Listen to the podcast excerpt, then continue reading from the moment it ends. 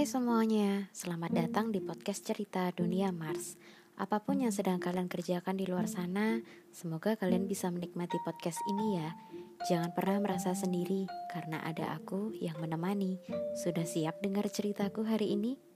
Hari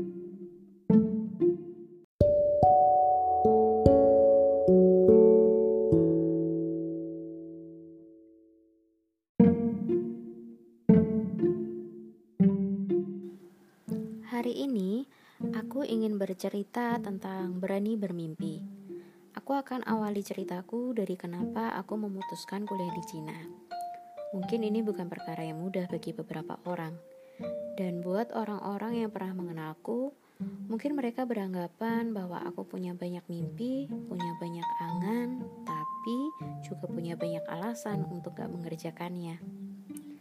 Lucu sih, karena sebagai seorang muda di usia anak SMA waktu itu susah untuk memutuskan mau jadi apa nanti di depan sana.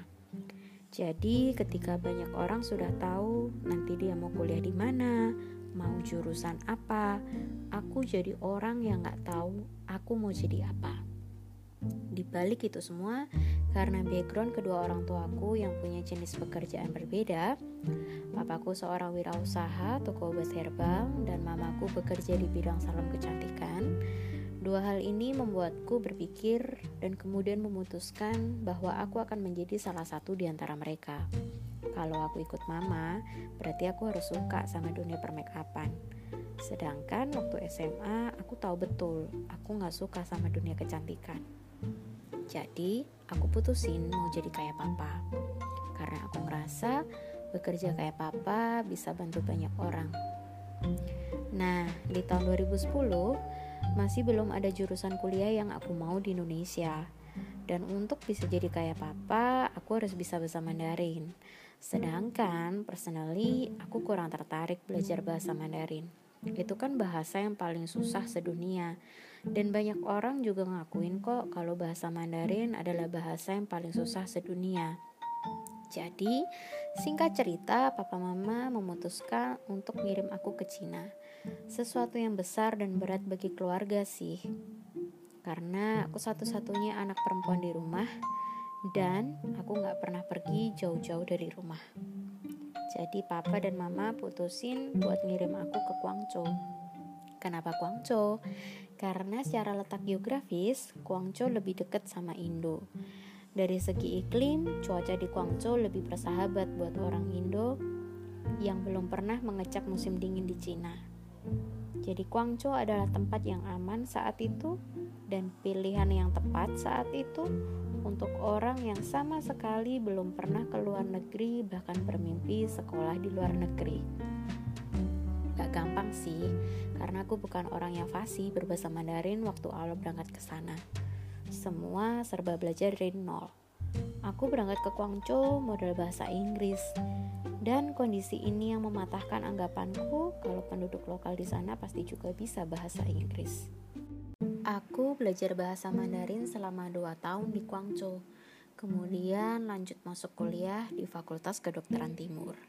Nah, buat teman-teman yang nggak tahu apa sih kedokteran timur itu, jadi kedokteran timur itu jurusan yang belajar tentang metode pengobatan tradisional Cina.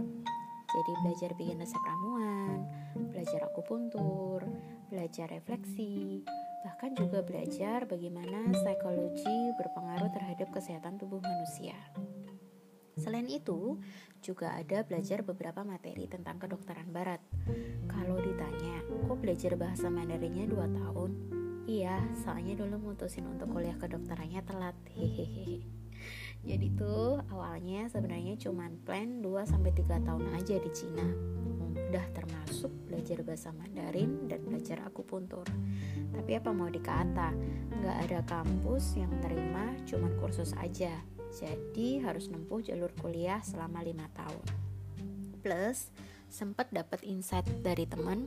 Jadi waktu itu uh, salah satu teman pernah bilang ini. Kalau mau jadi dokter nggak ada jalur kilat. Kalau mau kilat belajar yang lain aja. Jadi dokter tuh prosesnya panjang. Jadi harus tahan dan harus sabar. Singkat cerita, tahun 2012 Aku diterima di Fakultas Kedokteran. Bukan sesuatu yang mudah tentunya, apalagi belajarnya pakai bahasa Mandarin ya. Udah sempet ngalamin yang namanya pulang ujian nangis-nangis soalnya nggak bisa ngerjain soal ujiannya, remedi mata kuliah inti dan lain sebagainya. Tapi ya setiap usaha keras gak ada yang sia-sia kan. Di semester aku harus ngulang mata kuliah inti, aku sempat ngerasa hopeless saja udah mikirnya takut kuliahnya molor. Soalnya lima tahun itu udah cukup lama loh buat aku dan keluarga. But you know God grant me a scholarship in that semester. Ya aku dapat scholarship berupa potongan uang kuliah 50% karena nilaiku ada di atas rata-rata waktu itu Wah itu sih jadi sebuah hadiah yang gak bisa aku lupain ya. Karena selama ini aku selalu berpikir kalau aku tuh gak akan pernah bisa dapetin beasiswa dalam bentuk apa pun. Karena aku orang yang biasa-biasa aja Dan bahkan gak punya otak semacam otaknya Einstein gitu loh. Tapi Tuhan menampik pikiranku soal beasiswa. Itulah yang membuat aku terus mau belajar, belajar, dan belajar kalau berhasil jangan sombong, bantu yang lain. Kalau gagal, ya bangkit lagi, berusaha lagi. Gak apa-apa kok kalau terantuk batu di tengah jalan. Toh yang penting arah tujuannya udah bener kan? Untuk apa terburu-buru? Bukankah arah ke mana kita melangkah itu jauh lebih penting? Perjuangan menyelesaikan studi di negeri orang bukan hal yang mudah. Ada jatuh bangunnya sih sudah pasti ya. But Thanks to God, aku berhasil menyelesaikan studiku tepat waktu. Tahun 2017, aku lulus wisuda S1 dan bahkan belum sampai di situ. Tuhan kasih aku bonus lagi. Di tahun yang sama, aku dapat full scholarship studi S2 di kampus yang sama juga. Dan sekarang, aku lagi nunggu masa sidang tesis. Kalau ditarik ke belakang, apa yang sudah aku lewatin dan capai ya semua campur tangan Tuhan sih Duh, apalagi ya kalau inget kondisi waktu SMA dulu yang udah kayak hidup segan mati tak mau, rasanya tuh mustahil aja bisa selesaiin studi kedokteran. Apa yang sudah aku dapetin sampai saat ini bukan karena aku hebat, bukan karena aku kuat, atau bahkan otakku kayak Einstein, tapi aku yakin banget itu semua God's favor. Aku cerita hal ini bukan bermaksud untuk memamerkan segala macam pencapaian sama kalian. Aku hanya ingin berbagi kalau kita perlu yang namanya berani bermimpi. Pastikan hidupmu juga dikelilingi orang-orang yang mensupportmu Jangan heran kalau di tengah jalan kalian akan bertemu dengan mereka yang lebih cenderung menyalahkanmu. Perjalanan menggapai mimpi itu nggak bakal seru kok kalau kamu cuman ketemunya sama mereka yang baik-baik aja. Bahkan untuk menjadi serangkaian cerita tetap butuh karakter antagonisnya kan. Oh ya, sama satu lagi, jangan lupa doa restu dari orang tua. Itu yang paling utama sebelum kita memulai sesuatu. Apa pun mimpimu, pastikan itu berguna juga buat orang lain. Gak cuma sekedar bisa dapat untung berapa. Buat kamu yang ada di fase masih gak tahu mau jadi apa nanti di depan sana. Gak apa-apa, explore aja semua yang kamu mau tahu.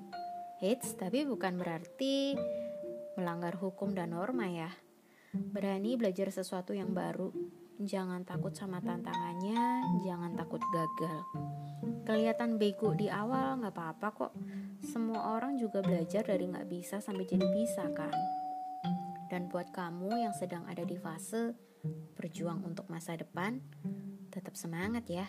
Tetap setia mengerjakan hal-hal kecil dan mungkin yang dianggap sepele sama orang. Karena hanya mereka yang setia sama hal-hal kecil yang bisa dipercaya hal-hal besar dalam hidupnya. Jangan cepat menyerah ya.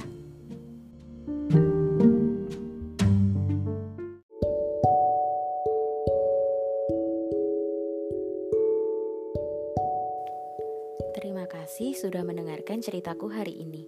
Buat kamu di luar sana, jangan pernah takut bermimpi, karena kamu gak akan pernah tahu apa yang ada di depan sana sampai kamu berani melangkahkan kaki.